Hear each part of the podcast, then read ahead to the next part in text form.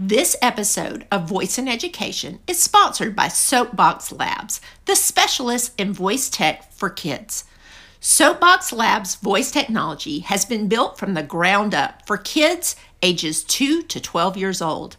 They have created voice enabled literacy and language learning tools for both home and classroom use while setting a new benchmark for accuracy and privacy in kids specific voice technology.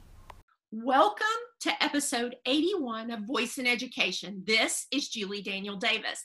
And today I have with me Isaac Davenport of Toys to Life. Isaac, welcome. Thank you. Glad to be here. So, could you just tell the listeners who you are and why you created your platform?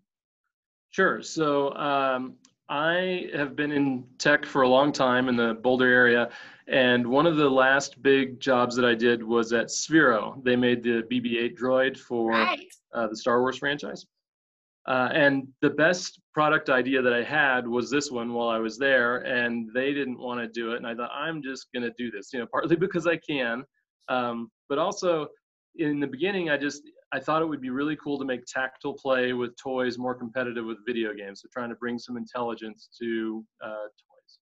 And so, explain to our listeners a little bit about what your platform is. Sure. So, Toys to Life uh, at the most basic level allows uh, end users to put a little radio medallion on their toys, and then using the intelligence of their smart device, their laptop, uh, we can watch which toys are being moved closer together, which are being moved farther apart, and allow the kids to select which toys are talking to each other.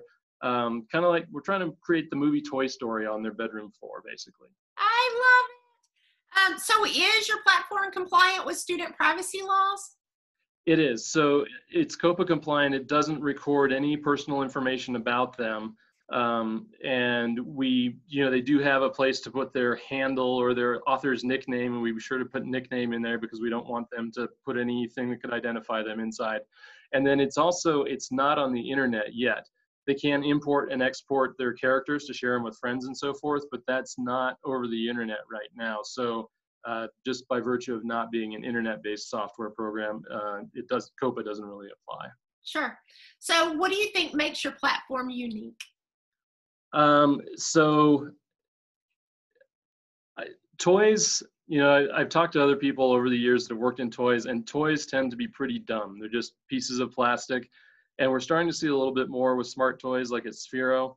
Um, but to take traditional toys that kids play with, figurines, dolls, action figures, and to try to bring the intelligence of their smart device to it, uh, I think this is one of the. I don't. I haven't really seen anybody try to smarten up existing toys yet. So that's unique. Um, and then the dialogue engine, which I've, I've got a patent on, uh, where we use these tagged dialogue lines and kids can create their own lines and voice act their own characters.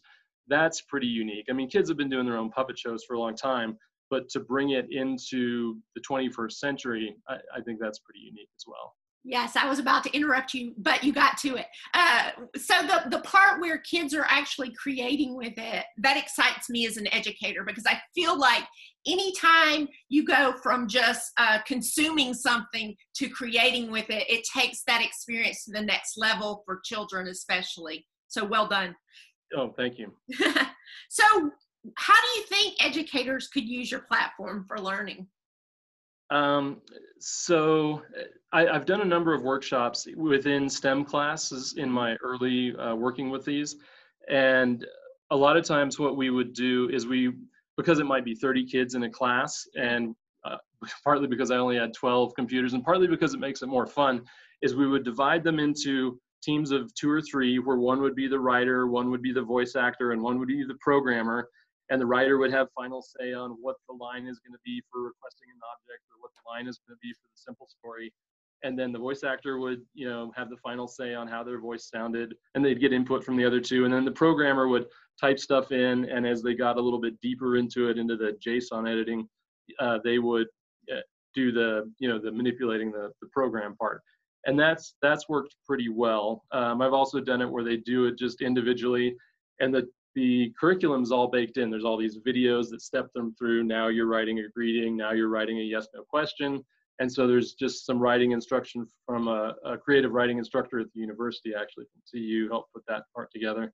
And a lot of teachers like it because once they get into it, the kids kind of know what they're doing and they don't need a whole lot of oversight, but they're they're writing and they're voice acting and they're doing computational thinking. Um, yeah, so I mean, it, there's a lot of things. There's socio-emotional learning that's going on because you need an "I'm sorry" and "I'm angry" Yeah. not only for your character, but if your friend has written a character and they're telling you a story and you get to the scary part, you need to have an emotionally appropriate response of "Oh my gosh, that's so scary," and then they can go on with their story. So that Uh, so- reminds me of uh, I know the there are some universities that have actually started doing minors in conversational design. You're actually introducing, and I think you told me earlier, um, most of the the level of students are probably like middle school type students that it fits with right now. That's Well, a I've done- great yeah. place. Yeah, I've done a lot with mid-school students. Uh, they tend to still be, especially the nerdier mid-school students that are in the STEM classes. Uh, they're okay that they're still playing with their D and D miniatures and stuff like that. Um, but uh, high school drama kids have really gotten into it, and I'm starting to work with adults who do more role-playing game type interactions for fun. They tend to get into it as well because it's very much character creation and spontaneous performance kind of stuff. There's a lot of similarities. I But- can I can totally see it like layering it with other things. Like you could have a a place where the dolls are interacting or the whatever the toys are interacting and then students could be videoing that interaction for Yes. something else. You know you take it to the next level of of actually creating little caricature movies or things like that action Yes. shots. I think there's a lot of opportunity there. Yeah yeah. And and as a former person that was over STEM at our school, we did have Spheros at our school in our STEM lab. So I, you're Nice. speaking my language already. Yeah, yeah. So how can Really, people learn more about you and about Toys to Life? Oh, so um, yeah, there's toys2life.net. That's the word toys, the number two, the word life.net. And that's got a link to our meetup if they're interested. We've got a Tuesday night meetup where some of us get together and work on characters. And we've got uh, the writing instructor that helped to do the content is there to help people with writing. Uh, the mailing list is also there for email.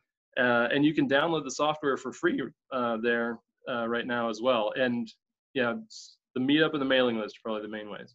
Yeah. And so, um, price point. Do you have a price point on your? Um, uh, Yep. Go so ahead. a set of the of five radios to give you five characters that can talk to each other uh, is uh, fifty nine dollars. Not bad, not bad in the overall scheme of things. And just for the record, when you're trying to push it to schools, research is now showing that when kids sit around a computer two or three at a time, they actually have more learning than when they're doing it by themselves with the younger grades. So there's your entrance point. Interesting, very cool. I'll have to look that up. yeah, yeah. Well, thank you so much, Isaac, for being a part and for sharing your story. Guys, this is something that you might want to look at an easy way if you've got a computer in your class to create opportunities for your students to just um, do some creation with voice. We hear a lot about consumption, but this is about creation. Thank you very much. Thank you.